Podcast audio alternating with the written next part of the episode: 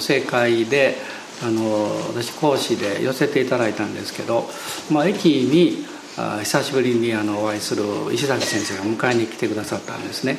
で先生はあのずっとあのロボ伝道でトランペットをやってらっしゃったんですけど、まあ、いろんなあの楽しい思い出があるんですけれどもすごくですね喜んでいらっしゃってあ実はねもう最近すごいこと起こったんだよって言ってくれたんです、まあ、それはあの鳥栖の駅ですね。昔すごいまあ小さな駅だったんですけど。でその駅前で、まあ、ロボ伝道をこうよくやってらっしゃったんですね。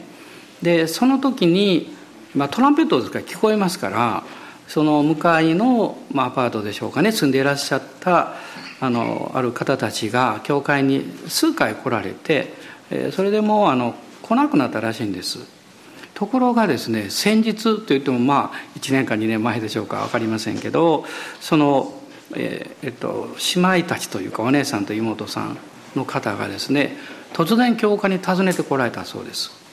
でそれはなぜかっていうとその教会の前通ったらですね、まあ、先生の名前がこう表に書かれていてでその方たちはお名前覚えておられたそうですね。そしてあの時のあの、まあ、ものなんですということでですね。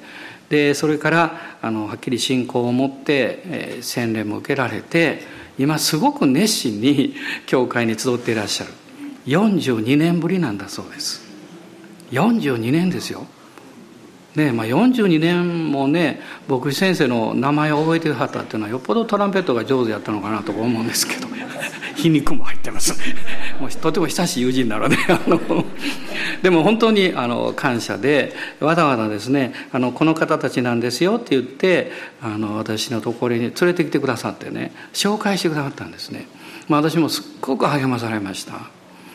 あの福音はその時にあのすぐにこう応答がなくってもやっぱり伝えなきゃいけないなということをですね、まあ、改めてあの教えられたんですね。でやっぱり何よりもそういう何十年も経っていても、まあ、忘れないで何か深いところにあってお名前を見たり賛美を聞いたりした時にふっとこう思い浮かんでくる。でその時にあやっぱり行ってみようと決断ができる。これは神の恵みだと思います。で思い起こすのは私たちですけどでもその決断に勇気をくださるのはやっぱり神様の恵みなんですね。だからそれは私たちが自分で作れることではないので、まあ、主がそれを与えてくださるようにっていうことをですね本当に祈っていく必要がありますね。私もしばしばあの祈りの時にあの今もうイエス様を信じましょうって言う言おうかどうしようかと思うことがよくあるんです。でその時にいつもあの、まあ、見ることはですね、えー、その応答ができる勇気というかあるいはまあ決断をする神様の恵み恵みがその人の上には注がれてるかなっていうことを考えるんですね。あの別に聖書のことそんな分からなくたっていいわけですよ。イエス様信じたらいいんですから。でもあのやはりそういう恵みが来ていないとですね本人はあの信じる決心ができないんですね。でも逆に神様の恵みが来ていると初めて聞いても 信じることできるんですね。まあこれは本当にすごいことだと思いますで今日は、神様の恵みが私たちの人生にくださる、まあ、特別な贈り物というか、その内容についてお話をしたいと思っています。でまず最初に第二コリントの12章の9節と10節そこを一緒に読みたいと思います。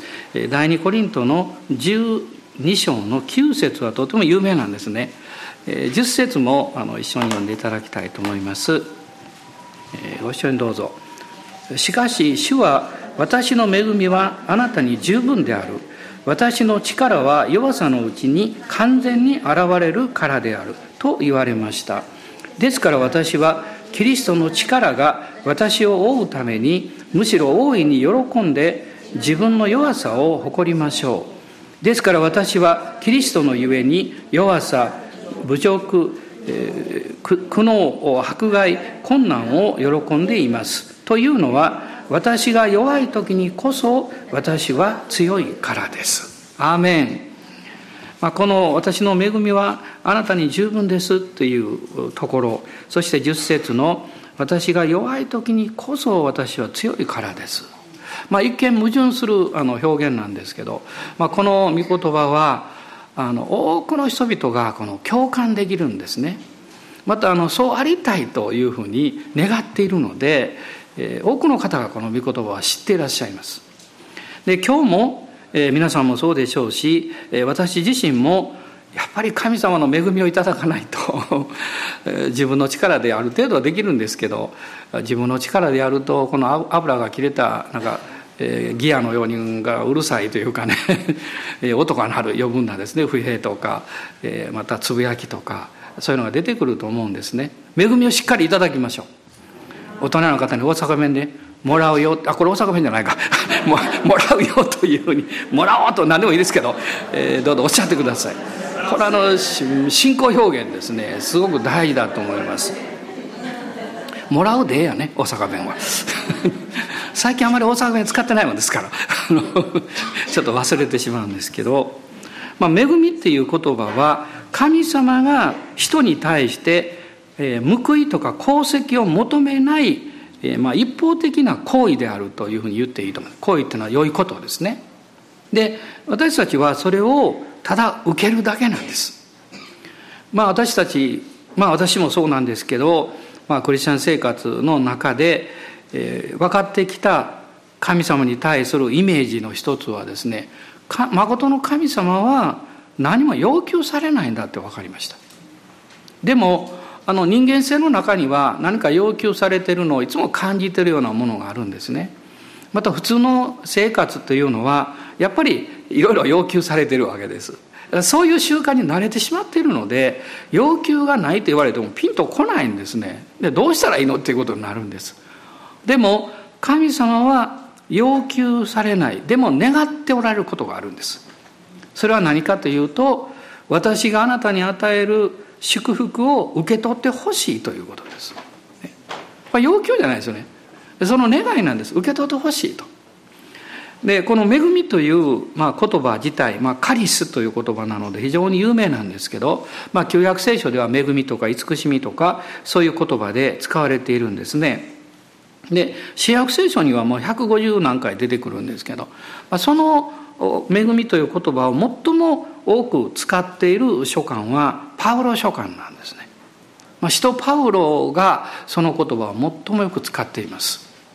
でなぜかっていうと、まあ、パウロはあの13のこう書簡を、まあ、はっきり分かっているのはね、まあ、記しているんですけれども、まあ、一番最後のこの殉教前の手紙っていうのがテモテ第2の手紙なんですね。あのテモテを愛する我が子よと言いました。そのテモテに2回手紙出してるんです。でその頃テモテはエペソという大教会を勃会してました。まあ、違法人の教会で、まあ、問題がいっぱいあったんですね。年も若かったのでいろんな苦労もあったと思います。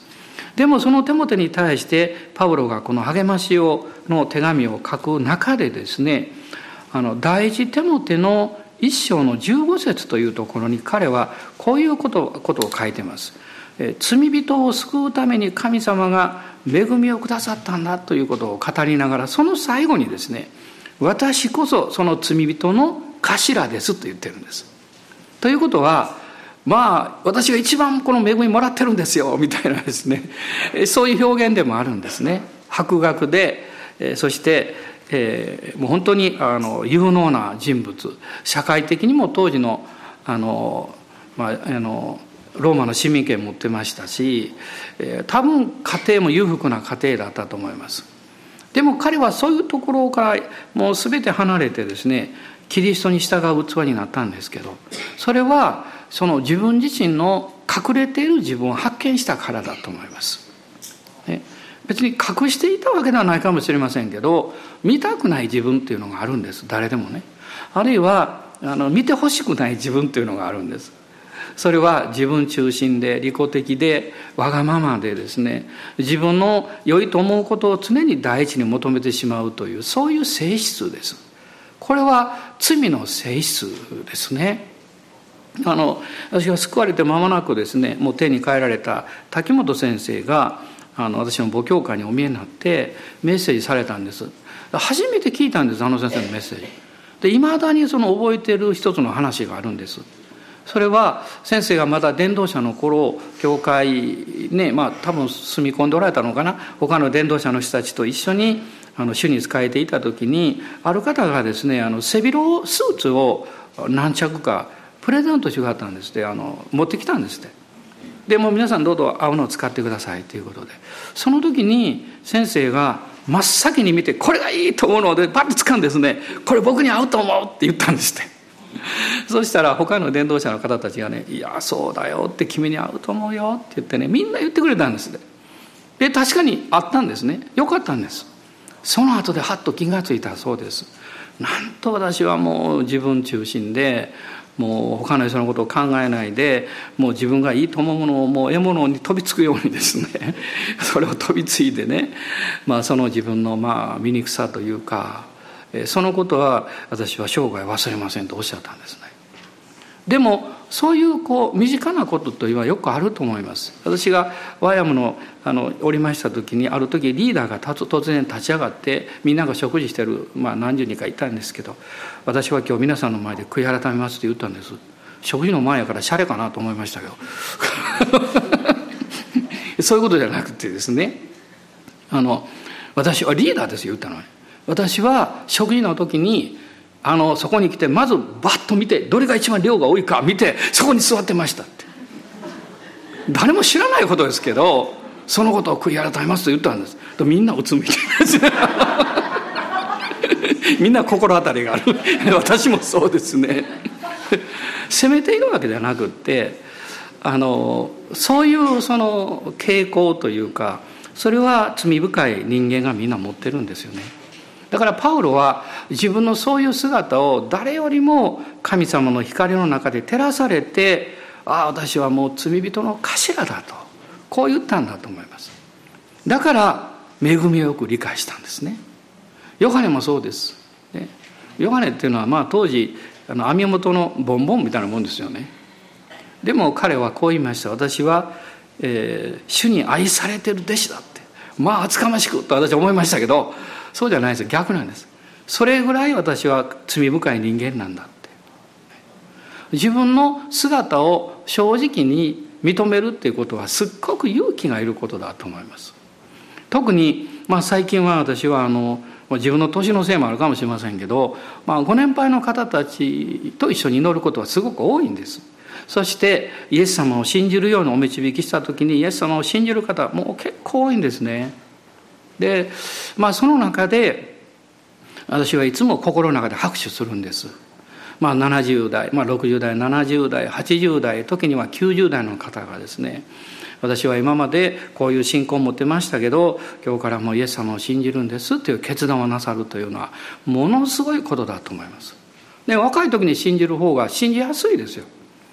やはり自分の人生と全く違う世界に入っていくという不安感もあると思うんですね。でもそこにそういう決断をさせるのは何かっていうとやはりご本人の誠実なですね真実を求める気持ちだと思います。誠実な気持ち。そしてもう一つは不思議にそのように決断しても恥ずかしくないという何かこう温かい神様の愛をその時に経験できるんじゃないかと思うんです。それは神様の恵みだと思うんですね。で私たちはあのイエス様を信じた後でもこの神様の恵みの中で生かされているんですけれども、まあ、昨晩私が考えていた時にですね、まあ、自分も含めてのことですけど神様の恵みということの、えー、本来の意味を十分に受け取っていないかもしれないなとこうふっと思ったんです。まあ、それで今日このテーマで、えー、御言葉を皆さんと分かち合いたいと思うようになったんですね。どういうことかっていうとですね例えば私は失敗しました。でももう許されて愛されてます。ハレルヤ。ってこう恵みですって言いますね。それでいいと思いますよ。間違ってはいません。私はこんなに罪深い人間だったけどイエス様を信じて許されました。ってね。感謝です。これ恵みですね。でも実はそれはうん恵みが意図しているまだ途中なんですね。途中なんどういうことかっていうとですね。あなたが失敗をした。でも神様の恵みによって覆っていただいて許されたということは途中ですその先があるんですあなたが罪許された恵みですという時に神の子にされたというところまで行かないといけないんですそこからはですね許されたゆえに愛されているがゆえに癒されているがゆえに私がやるべきことがあるんです。ね、その時から動機が変わってくるんですよね。あの、えー、昨日もこう証しを実はしたんですけどあの昨年ですねあのハーザーというクリスチャン雑誌のと教会紹介っていうのはなんか4月から始まるみたいで原稿を書いてくださいって言われてですねああいいですって、まあ、去年でしたが、まあ、時間があるんで なかなか書けなくてですねで先週はたと気が付いたらもうあの先々週か気が付いたらその翌週がもう締め切りだったんでこれ何とかしなきゃいけないと思ってちょっと時間を取ってですね一気に書いたんです、まあ、6,000字近く書いたんですね。で、まあ、それを読むと自分の救いのスタートから、えー、教会開拓そしてこの教会今どういうふうに導かれているかということを、まあ、ある程度こう紹介するように書いたんですね。でもう嬉しくてですね嬉しいというのは、ね、締め切り1週間前に書き上げたんですよ。やったーと思ってね珍しいと自分にはね で早速こう送ったんですよね。で翌週に入って先週の初めですけどふっとですねアメリカのまあ友人2人にこれをまず送ってみようと思いまして何か分かんないけどその2人の顔が浮かんできたので私送ったんです一人の方牧師なんですけどですると彼からすぐ、まあ、親しい方ですけど返事が来ました「先生年サバ読んでるんちゃう?」って来たんです。何のことやろうと思ったらあのえー、私は初めて行ったのは本田先生のクルセードで、えーと、市民会館でね、まあ、よくお明かししますけどそういうなんですけどそこに先生は1995年って書いてますよって言われたの。30年サバ読んで。30歳若い。ああそうやと思ってねあの1965年なんです本当はねですぐにこう訂正をしてまた原稿を事務所まで「間違ってました」と送ったんですね。で翌日もう一人の方からまたメール来ましてアメリカから「先生あの教会開拓始めたのが1881年になってますね」1991年で100年早いんですよね。先生は1000人ですかって書いてある。まあ楽しいですね、まあ、メールで3人があ多分お互い大笑いしてると思うんですけど。でまた慌ててこう修正してですね。結局先週の後半にそれができたので締め切り日ギリギリだったんです。でまあそれを通して私思いました。あのそれは何のためなのかなってもちろん私がわざと間違ったわけでもないですし私だけじゃなくて家内も読んでも全然気が付かないんですよ。ね私も全然気が付かない何回も読んでるのです気が付かないですよね。でもその人たち気が付いたんです。で私はその時にねあその2人の方にそれをまずねああともう一人の方後で送ったんですけど最初その2人送ったんですよ。それを神様が導いてくださった意味が分かったんです。あこういうことだったんだって。でもそれは気づかせてくださったことが目的ではないと私は思いました。恵みはこっからなんです。それによってですね私たちの主にある交わりや信仰がもっと深くなったんです。もっとお互いのつながりとか信頼関係が深められてお互いもっと何というかいい友達になったんです主にある。これは素晴らしいと思います。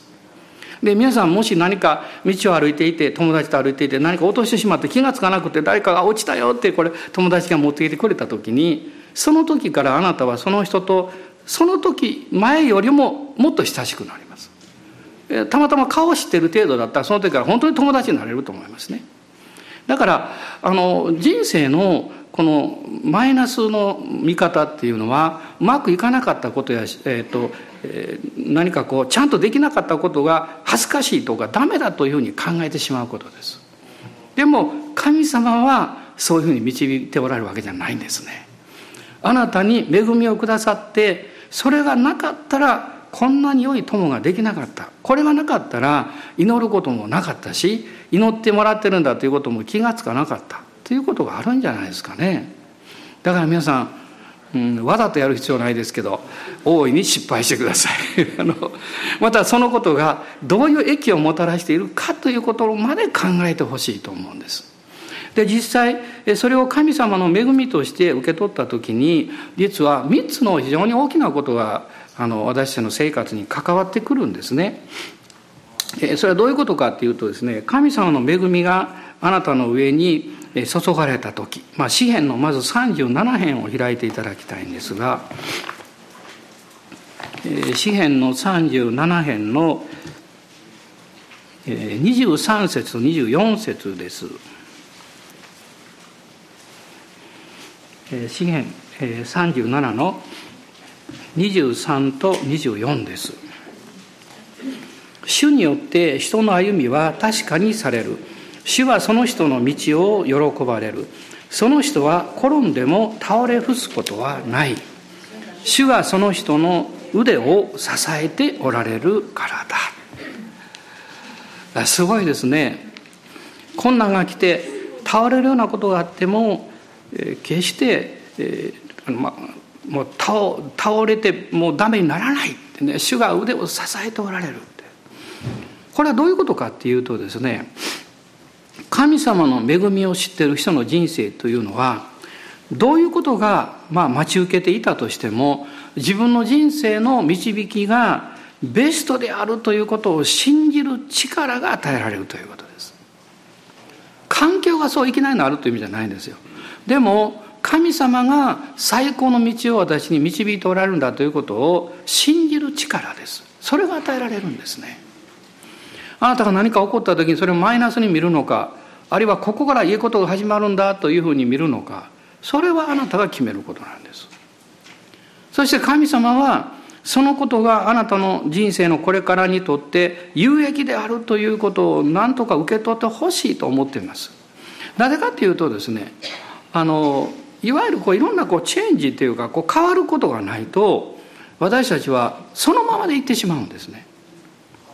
だから、まあ、この世の中でもそうですね。いろんな発明をなさったりあるいは発見をしたり、えー、この企業、まあ、会社を起こしたりなさる方っていうのはやっぱり何かきっかけがあるんですよね。でそのきっかけのほとんどはやはり試練だと思います。困難だと思います。あるいは行き詰まってどうしたらいいんだろうってこう考えるわけです。その時にあのもし平坦な道をそのままずっと歩いていたらこういうふうにはならなかっただろう良い意味でですよ変わらなかっただろうっていうことがたくさんあるわけです。まあ、私は高校3年生の時にあの中水炎盲腸になってですねしかも手遅れになって40日間手術して入院したんですね。でその時に学んだことは自分の命は自分で支配できないって分かったんですあの自分で決めてこうやろうと思っても自分の命とか人生というのはそうできないことがあるんだって気がついたんですね。その時に福音が伝えられてきたんですよ。ちょうど良いタイミングだと思いますね。神様はそういうチャンスを何度かくださっていても、まあ、気がつかないままでいるっていうことがあるわけです。もしあなたが、まあ、人生退屈だと思ってる人はここにはいないかも分かりませんけど世の中には結構いるんです。それは退屈と思ってんではなくってもうへきへきしてるんです。生きているけど生きたくなあの生きていたくないんです。いろんなことをやってることはやってるんだけど全然面白くもないんです。何が問題なんでしょうかね。その人の内側に人生をこの突き動かしていくこの動機づけというかそこに喜びがないからです。平安がないからです。あのイエス様を知ってそして主に従うということを私たちが歩んでいく時に気が付くことはですね今までは物事がうまくいったり良いことであったりより大きなことに、えを手掛けることができたらエキサイティングで何かやりがいがあるけどそうでないことをさせられたりするともう自分はダメなんかなって勝手に思ってしまってる。でもイエス様を信じると発想が変わるんですね。あなたがその場にいてその働きをしなかったら出会えない人がいるんですよ。あなたがそこに行かなかったら声をかけること声をかけてもらうこともなかったかもしれない人々がいるんです。つまりそれは時には逆境の状況なんです。時には行き詰まりの状況なんです。パウロはですねそういう経験を何度もしてますよね。この有名な人の働きの16章はピリピの牢屋に投げ込まれた時の話がありますけど彼らがそこに行かなかったらその牢屋のあの責任者は救われなかったですよね。もしフィリピに行って、え、あの街道がないからといってもう通り過ぎていったら川辺で祈り会をしていたルディアというあの女性は救われなかったですよ。その結果彼女も彼女の家族も救われたんです。つまりそれはですねもし本人が常に最高の何ていうか場所を求めてそこだけ選んでいくと抜けてしまうことがあるんです。大事なことが。だから神様はあなたを派遣されるんです。どうぞ今日皆さん覚えていただきたいんです。もし職場においてちょっと気に入らないことがあったりあるいは自分がよあの予期していないようなところにまあ責任を持たされたりした時にあなたは何かあのステップダウンさせられたんじゃないんですよ。あるいはそこにこう、えー、左遷されさせられたわけでもないんですよ。神があなたをそこに派遣なさったんですよ。ね、いやいいように言いますねって言われるかもしれません。が まあ一般の人はそう聞こえるかも分かりません。でも私は本気でそう信じています。それはあなたの神様から与えられた務めというのは周りの光になることですよ。で周りの、ね、良い味付けをすることでしょ。周りがうまくいってるんだとそんな必要ないでしょ。暗闇があるからこそ光が必要です。悩んでる人がいるからこそ本当の平安と喜びを持ってる人がそこに使わされてくる必要があるんです。それがあなただとしたら私は感謝すべきじゃないですか。神様私は自分のあの益のためにあるいは目先の良し悪しだけで物事を決めるそういう生き方から変えられたことを感謝しますそのように自分の考え方や生き方が変えられたことを主に感謝します。そう祈るんじゃないでしょうかね。主の皆を褒めたたえたいと思います。あなたの歩んでるその人生の全ての歩みその一つ一つが私にとってベストであるということを信じる力です。これは恵みによって与えられます。そして二つ目のことはですねその置かれた状況とか環境の中で神様の愛と恵みが働いていくことによって癒しと回復を経験します。あの周りを癒せる人っているんですね。その人がそこにいると何か心が穏やかになって元気が出てくるでもそれは人もうすぐに分かることはその人自身が傷ついて悩んでる人ではないということが分かるんです。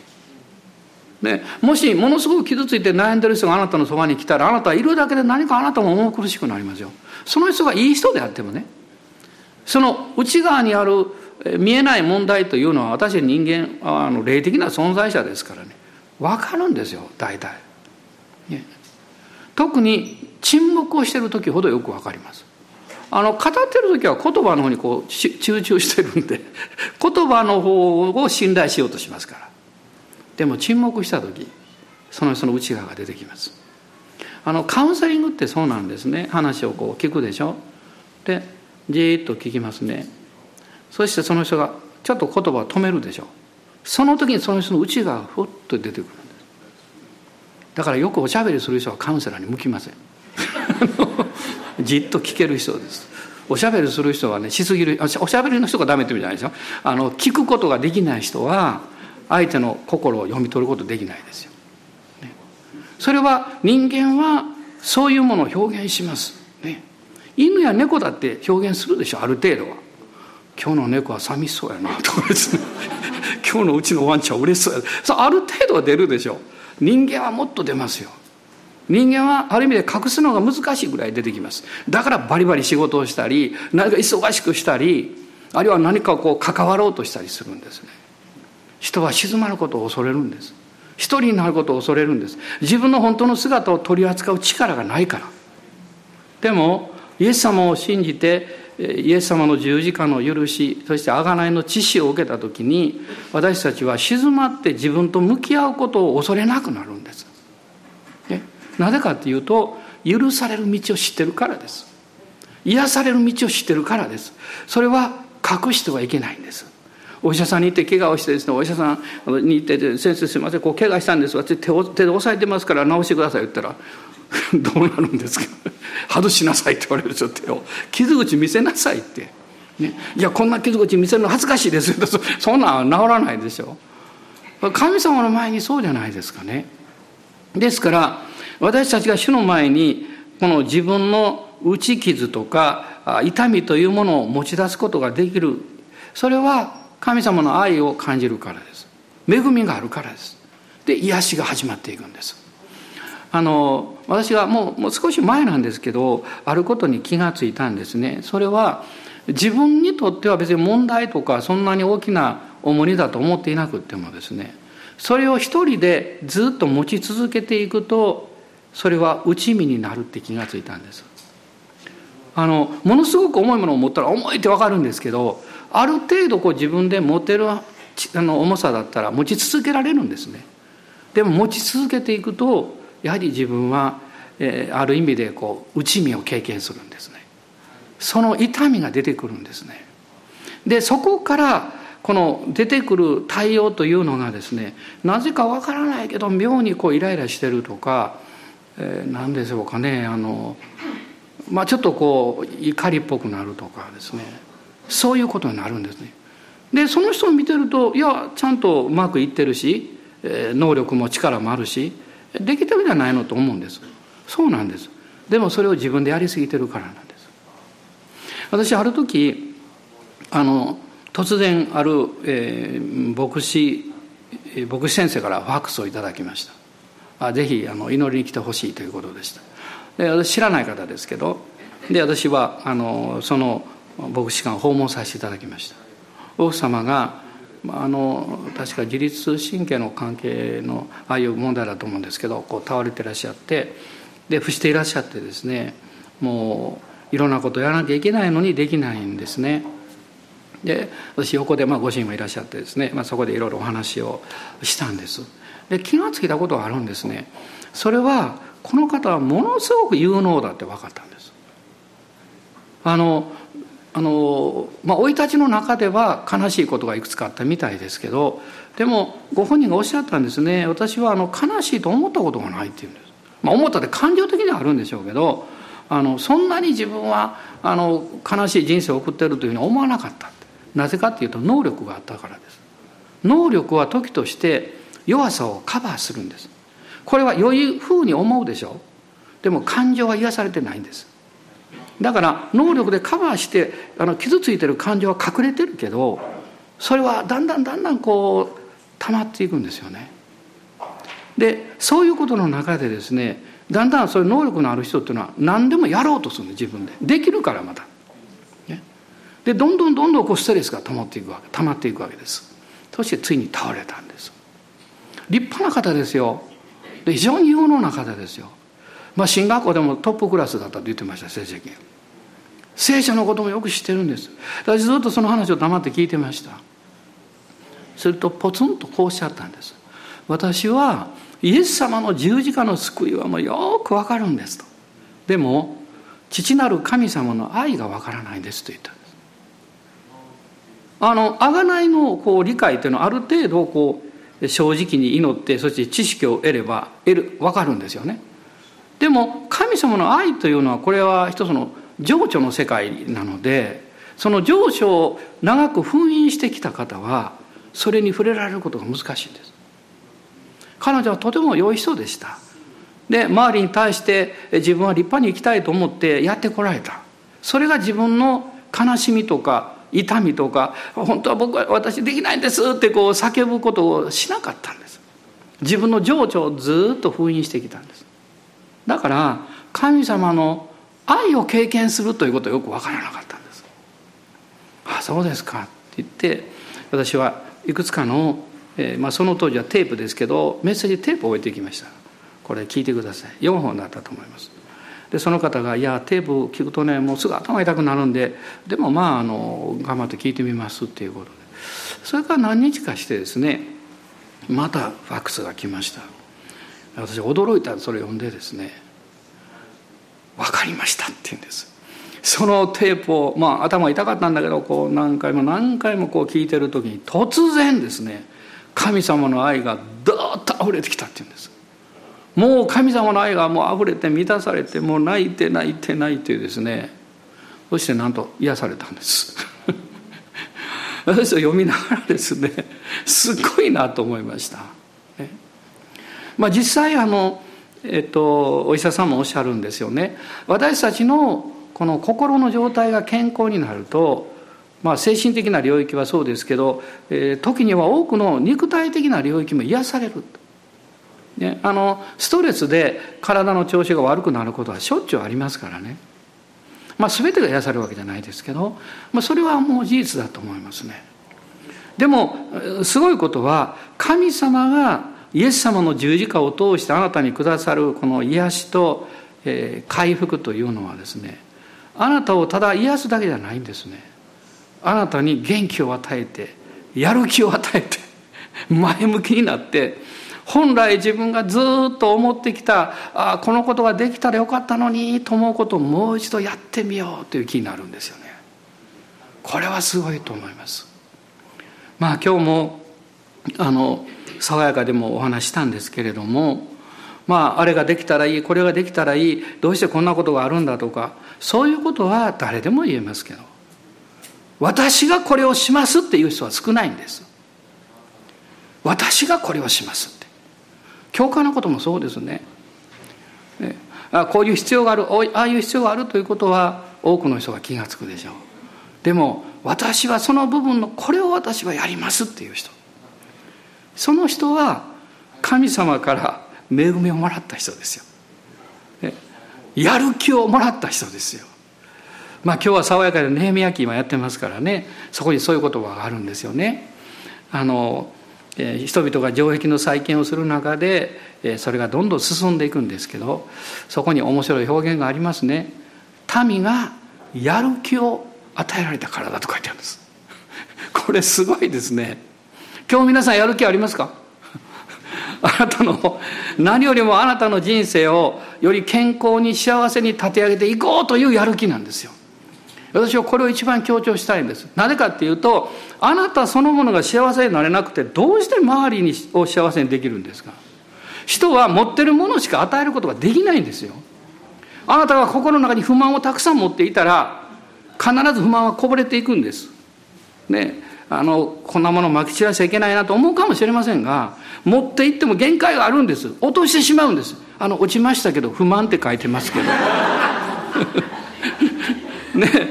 怒りを持ってるとですね何かこう抑えてるんだけどそれを発散しないと疲れるのでそのチャンスを探してるんです。ね。車が突然入ってきた「この野郎!」なんてあの聞こえないから叫んだりするかも分かりませんねあるいはちょっとしたことでそんなに怒らなくてもいいんじゃないのと思うこと起こるかもしれません。ね、それは内側にあるものがこう溢れてきているんですよね。癒しというのは回復っていうのは隠すことでもあなたがうまくできるようにあなたを作ろうことでもなくてそれを取り除いて清めてもらうことなんですよ。そこに償いがあるんだということを信仰によって受け入れることによって、えー、神を知る知識を持つことなんです。あの信仰の土台は真実な知識なんです。知識が知識って一般の知識じゃないんですよ霊的な知識が信仰の土台なんですね、分かりやすいのはイエス・キリストを信じたら救われるこの知識を持ってるわけでしょだから信じて救われるでもこの知識はですね神様の恵みがないと精霊の働きを経験できないので受肉しないんですよ。受肉しない。自分のものにならないんですね。あのまあこれは自分自身の課題でもあるんですけれども神様の御言葉を知って信じるだけではなくって自分の生活の中にそれが一つでも多く受肉してほしいというのが私の願いです。皆さんどうですか？皆さんそうですよね。でも諦めている人いるんじゃないですか。もうダメやろうなんて。そんなことないです。あなたは変わりますよ。だって神様が変えてくださるんだから。あれは感謝します。大人の方におっしゃってください。あなた変わったよとおっしゃってください。もう変えられていますよって。もう本当にそうなんですよね。いつ変わるんかなってそんなんじゃなくてですね。もう変えられてきてるんですよ。これすごくあの重要でしょ？あのいつまでたっても自分は良くなってないと思ってる人は本当に良くなるこのスピードが遅いんですね。でも私は神様の恵みによってもう良くなってるんですって元気になってるんですって信じられる人はね不思議なんですけど何でも回復が早いんです、ね、昨日ある方が私にこう尋ねました出かけてましたから「おいくつですか?」って。私は自分の正直に年言いました。別に学生でもないですけど。その時に「おおそうですか。お若いですね」と「お世辞でしょうか。なんか分かりません。いやお若いですねってよりも元気ですねと言ってくれました。ね。あそうだなってふっと思いました。私はもちろん弱いし疲れやすい人間なんですけどでも不思議にこれ元気あるんですね。もう最近はただね日曜日こう礼拝2回メッセージするでしょ。で午後ずっとなんかあるでしょ。夜は家に帰ったらってなってますよね。これはさすがにね前よりはなりやすいですけど。でもその自分がやらなきゃいけないこととか、えーまあ、人との関わりにおいてあの支えられてるということはもう何よりも以前より強く感じています。いつも思うんです。これは神様の恵みですって。ね。神様の恵みともう皆さんの祈りがあるからだと 感謝しています、ね、お金で元気になるんだったらねお金持ちはもうみんな元気元気だと思いますよ。まあ多少の元気はなりますけど本当にはならないですよ。内側からしかならないですよ。あなたの罪許されてあなたが神様の愛と命をいただいた時に内側から変えられていくんです。だからあのイエス様を信じた人の歩みというのはもう不思議なほど変えられますね。半年1年2年経っていくとまず分かるのは本当に健やかになるんです。健やかって表現すごくいいと思います。あの病気にならないという意味じゃありません。であの戦いもあると思います。でもまず内面が元気になって健康になるのでその人そのものが健やかになるんですね。もうだからちょっと笑顔出てくるしなんとなくそばにおっても安心できる人になるんですね。そばにおったら早く早く去らないとなんか緊張感があるみたいなんですね。そういうところは解放される。素晴らしいでしょ。あなたの隣の人そうでしょ。そうでなかったら席変わると思いますよ。ね。もうこれは当たり前のように思うけど当たり前じゃないんですよ。世の中見てください。当たり前では絶対ないんです。私たちはイエス様にそうされているんですねでもう一つのことが実はあるんですけど神様の恵みというのが注がれてくる時に希望が与えられるんです希望の道が与えられるんですね希望の道が与えられると行き詰まりの中に光が差し込んでくることを発見できるんですね。あのまあ、ルツという人が聖書の中に出てきますね。私まあ結構ルツ記が好きなんです。ルツ記っていうのはサムエル記と四式の間に入っていてどっちももう血まなぐちえ血生臭い 血なしたかまら あのそういう争いばっかりですよ。ルツはね谷間の百合みたいなんです。すごい美しい。文学的に見てもあのすごく素晴らしいと言われてるんですねでもルツの生涯をそのまま見るとですね大変な生涯を送ってるんです彼女は。ね、突然ある日ですよあのイスラエルのベツレヘムから一家族をやってきてでそのまあ多分あのえーとまあ、息子2人いましたからねその1人の息子と自分は結婚することになったんですよね。ところがすぐにその息子が亡くなってしまった。でお父さん、まあ、義理の父も亡くなった。もうもう一人の兄弟も亡くなった。もうその義理の母は直美さんはあのもうあなたあのモアブに帰りなさい。モアブの地に残りなさいっていうんで私は別に戻るからと。で実はモアブっていうのはですねあのイスラエルの中においてはもともとはあのちょっと嫌われていたんですね。それ歴史的にですねモアブ人はイスラエルの中に加えてはならないって書いてある。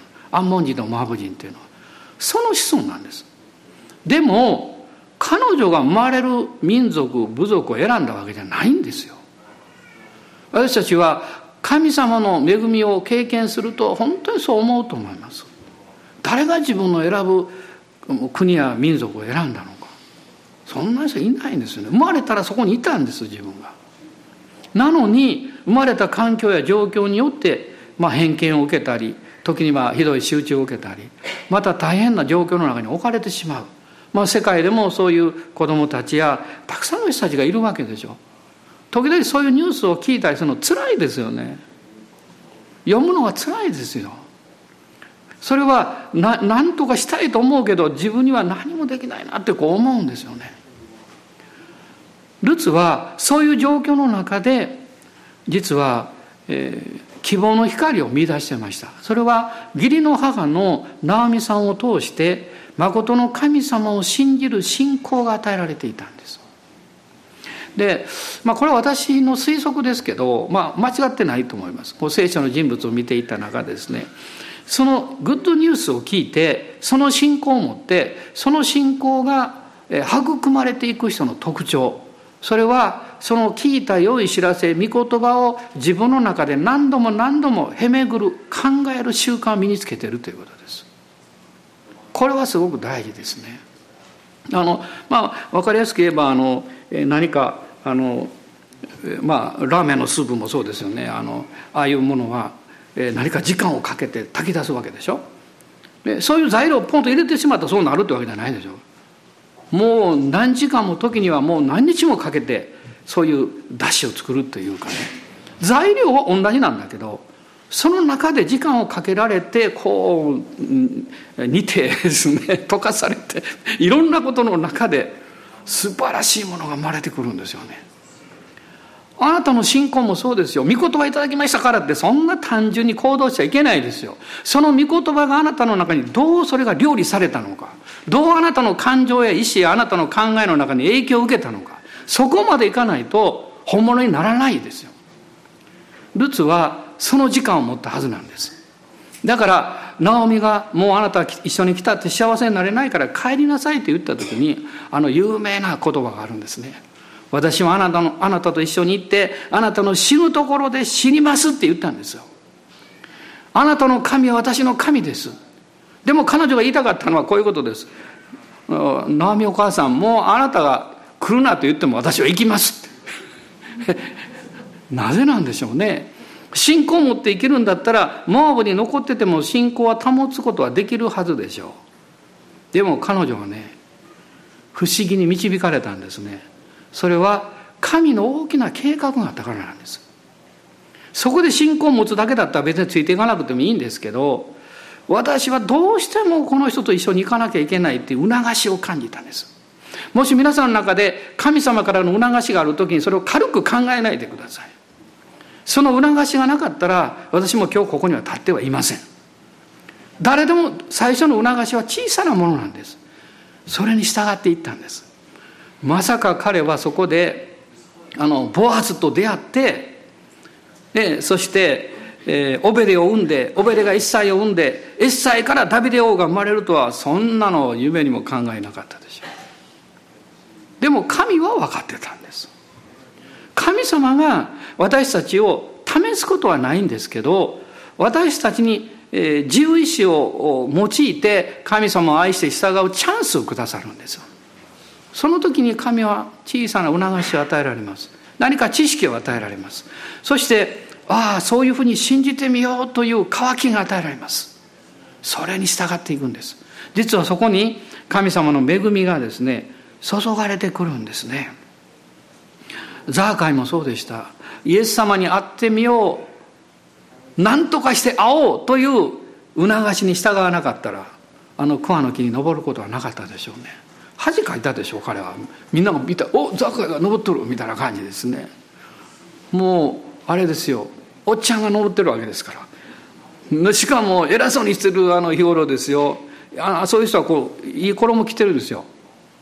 それがもうの葉っぱの間から見えるんですよこうね何だろう？みたいなもんですよねでもザーカイにとっては恥だと思うことよりも、え、ー、と、なんで、なんていうか、人によく思われなくっても、イエス様を求める気持ちの方が強かったんです。アーメン、感謝します。これが渇きです。これが求めです。神は、あなたの生活を今のままでずっと行くようにとは絶対願ってません。私は厚かましく信じるタイプです。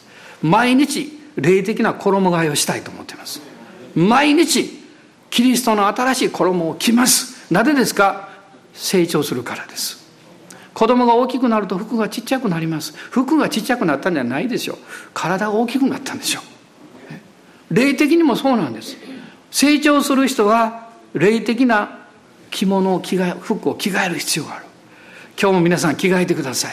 新しいキリストを着てそしてこの1週間をもう希望を持って勇気を持ってそして御言葉から知恵をいただいて前進していきたいんですよね。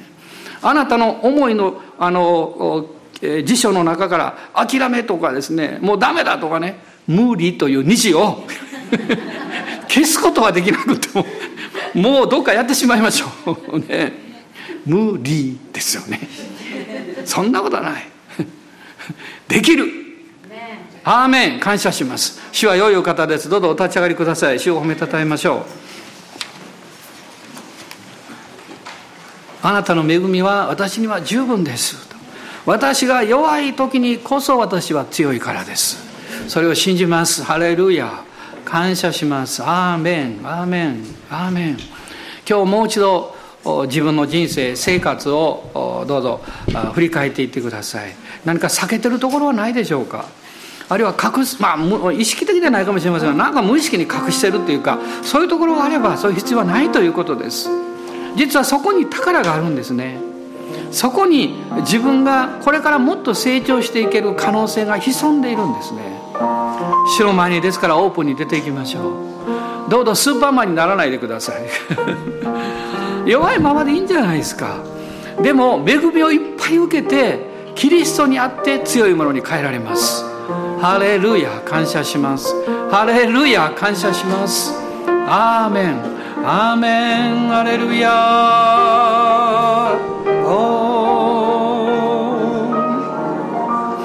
アーメンアーメンハレルヤ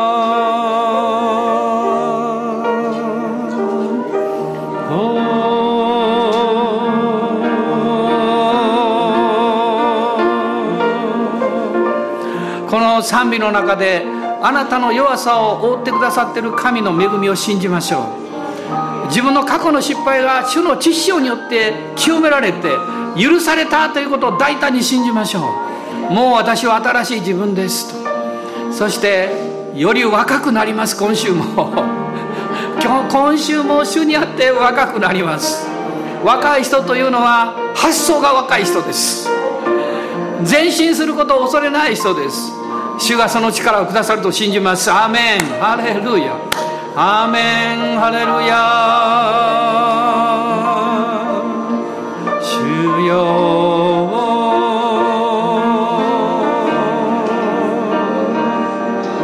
おイエス様感謝します。おイエス様感謝します。主あなたの皆あがめます。あなたの皆あがめます。アーメン。アーメンアーメン我が主。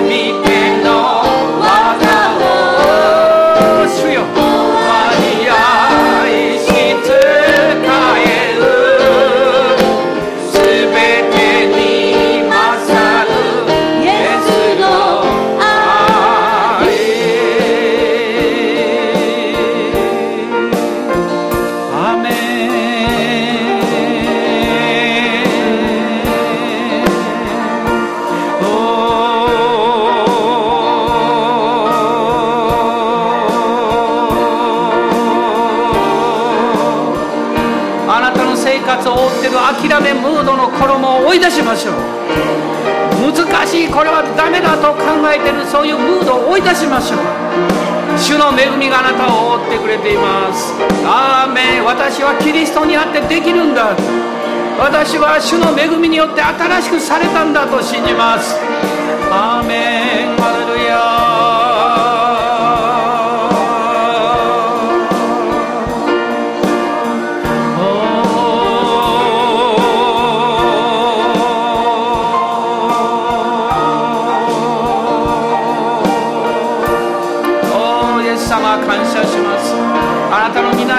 家族を祝福します。主の家族を祝福します。素晴らしい主の兄弟姉妹たちを祝福します。今からめ、えー、救われて来られる多くの人々を祝福します。アーメンアーメンアーメンアーメン。叫べ全地よ。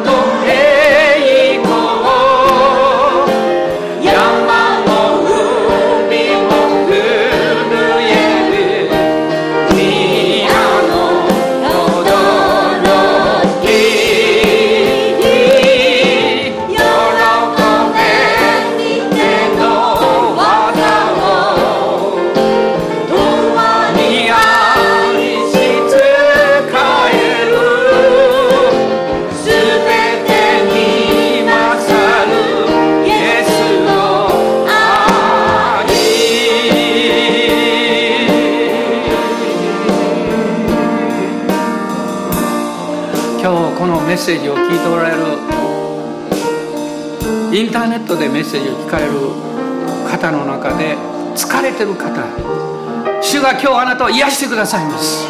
アーメン。アーメン。ハレルヤ。ハレルヤ。主を信じます。アーメン。アーメン。ハレルヤ。ハレルヤ。アーメン。アーメン。ハレルヤ。おお主よ。感謝します。アーメン。あなたは今週使わされていきます。主の器として職場に家庭にあるいはご近所の交わりの中にあるいは学校の中に使わされていきます。人々を傷つけるためではありません。人々を癒すためです。人々に喜びを与えるためです。人々に和解を与えるためです。使えるためです。優しく愛をもたらすためです。アーメンアーメンハレルヤおおイエス様が感謝しますアーメンアーメンアーメンアーメンアーメン感謝しますアーメ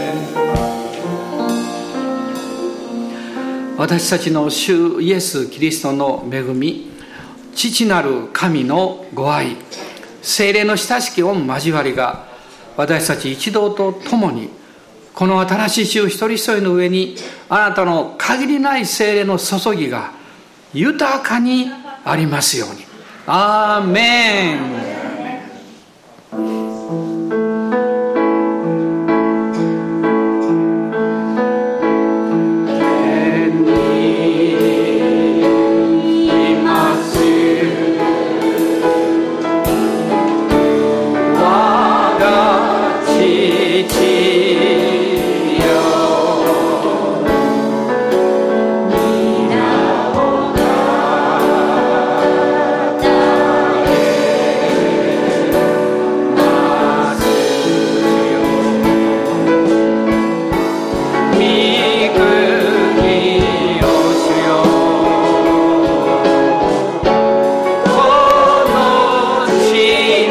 hallelujah.